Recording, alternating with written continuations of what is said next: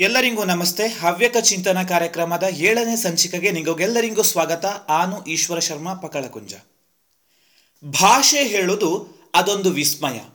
ನಾಗರಿಕ ಮನುಷ್ಯನ ಮಹಾ ಅನ್ವೇಷಣೆ. ಜಗತ್ತಿಲಿ ಸಾವಿರಾರು ಭಾಷೆಗೂ ಇದ್ದು ಪ್ರತಿಯೊಂದು ಭಾಷೆಗೆ ತನ್ನದೇ ಆದ ಪ್ರಾಮುಖ್ಯತೆ, ಐತಿಹಾಸಿಕ ಹಿನ್ನೆಲೆ, ಭಾಷಾ ಸೊಗಡು ಇದ್ದು.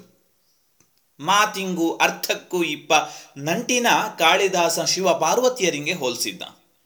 ಕನ್ನಡ ಭಾಷೆ ಜೀವಂತ ನುಡಿ ಭಾಷೆ ಹೇಳಿ ಕವಿಗ ವರ್ಣಿಸುತ್ತವು. ಪದನರಿದು ನುಡಿಯಲುಂ ನುಡಿದುದಂ ಅರಿದು ಆರಯಲುಂ ಆರ್ಪರ್ ಆ ನಾಡವರ್ಗಳ್ ಹೇಳಿ ಕನ್ನಡದ ಅತ್ಯಂತ ಪ್ರಾಚೀನ ಉಪಲಬ್ಧ ಕೃತಿ ಕವಿರಾಜ ಮಾರ್ಗಲ್ಲಿ ಹೇಳಿದ್ದವು. ಹೇಳಿರೆ, ಕನ್ನಡಿಗರಿಗೆ ಭಾಷೆಯ ಹದವ ತಿಳಿದು ಮಾತಾಡ್ಲೆ ಹಾಗೆ ಬೇರೆಯವು ಹೇಳಿದ್ದರ ಸರಿಯಾಗಿ ತಿಳ್ಕೊಂಡು ಅರ್ಥ ಮಾಡಿಕೊಂಡು ಯೋಚಿಸುವ ಸಾಮರ್ಥ್ಯ ಇದ್ದು ಹೇಳಿ ಅದರ ಅರ್ಥ. ಬೇರೆಯವಕ್ಕೆ ಆ ಸಾಮರ್ಥ್ಯ ಇಲ್ಲೇ ಹೇಳಿ ಅಲ್ಲ, ನಾವು ಕನ್ನಡ ಅಭಿಮಾನವ ತೋರ್ಪಡಿಸುವ ರೀತಿಯದು ಮಾತಿನ ಹೆರಾಣಮೈ ಅದರ ಅರ್ಥ ಬಂದು ಸೇರುವ ರೀತಿ ಇದರೆಲ್ಲದರ ಮರ್ಮ ತಿಳಿದರೆ ಭಾಷೆಯ ಮೇಲಾಣ ಹಿಡಿತ ಬತ್ತು. ಇದು ಸಾಧ್ಯ ಅಪ್ಪದು ಎರಡು ರೀತಿಲಿ. ಒಂದು ಅಭ್ಯಾಸಂದ, ಇನ್ನೊಂದು ಓದಿ ಬಳಸುವ ಮುಖೇನ. ಭಾಷೆ ಶಬ್ದವಾಹಿನಿಯಾಗಿ ನದಿಯಾಗಿ ಹರಿಯಕು.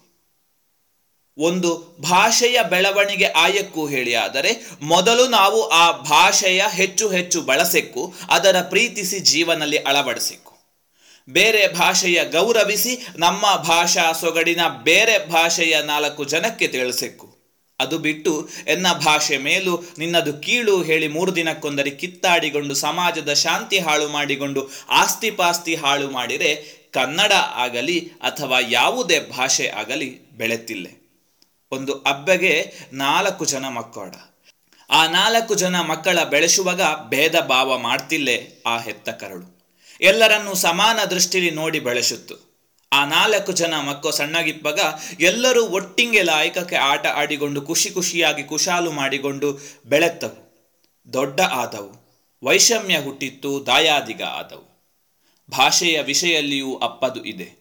ಸಣ್ಣಗಿಪ್ಪಗ ಶಾಲೆಯಲ್ಲಿ ಕನ್ನಡದೊಟ್ಟಿಗೆ ಇಂಗ್ಲಿಷ್, ಸಂಸ್ಕೃತ, ಹಿಂದಿ ಹೇಳಿ ಎಲ್ಲವೂ ಕಲ್ತಿಕ್ಕಿ ದೊಡ್ಡ ಆದ ಮತ್ತೆ ಒಂದೇ ಭಾಷೆ ಅದೆನ್ನ ಭಾಷೆಯೇ ದೊಡ್ಡದು, ಅತ್ಯುತ್ತಮ, ಅದರ ಮೀರಿಸುವ ಭಾಷೆ ಬೇರೆ ಇಲ್ಲೇ ಹೇಳಿ ಬೀದಿ ಜಗಳ ಮಾಡಿಕೊಂಡು ಸಮಾಜದ ಶಾಂತಿ ಹಾಳು ಮಾಡಿಕ್ಕಿ ಇನ್ನೊಂದು ಬದಿಂದ ಪೈಸೆ ಮಾಡಿದವು. ಭಾಷೆ ಎಲ್ಲವೂ ಬೇಕು.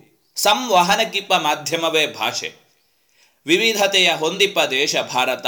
ಉದಾಹರಣೆ ಕೊಡ್ತಾರೆ, ಆನು ಮನೆಲಿಪ್ಪಗ ನೆಂಟ್ರಿಷ್ಟರೊಟ್ಟಿಗೆ ಹವ್ಯಕಲ್ಲಿ ಮಾತಾಡ್ತೆ, ಸಮಾಜದ ಮುಂದೆ ಹೋದಪ್ಪಗ ಕನ್ನಡ ಅಥವಾ ಪ್ರಾದೇಶಿಕ ಭಾಷೆಯಾದ ತುಳು ಮಾತಾಡ್ತೆ.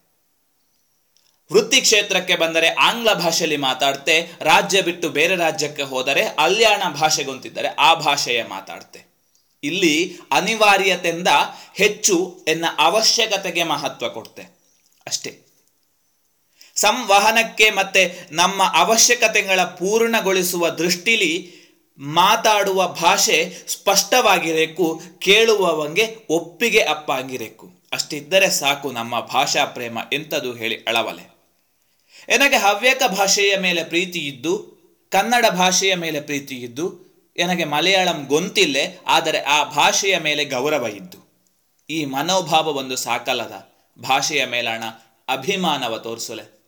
ಹೇಳಿ ಹೇಳ್ತಾ ಈ ಸಂಚಿಕೆಯ ಕೊನೆಗೊಳಿಸುತ್ತೆ. ಧನ್ಯವಾದಂಗ